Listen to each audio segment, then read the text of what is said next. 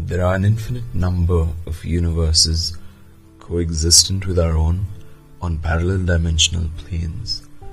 Now, in each of these alternate universes, the reality is different than our own, sometimes only slightly, sometimes quite radically.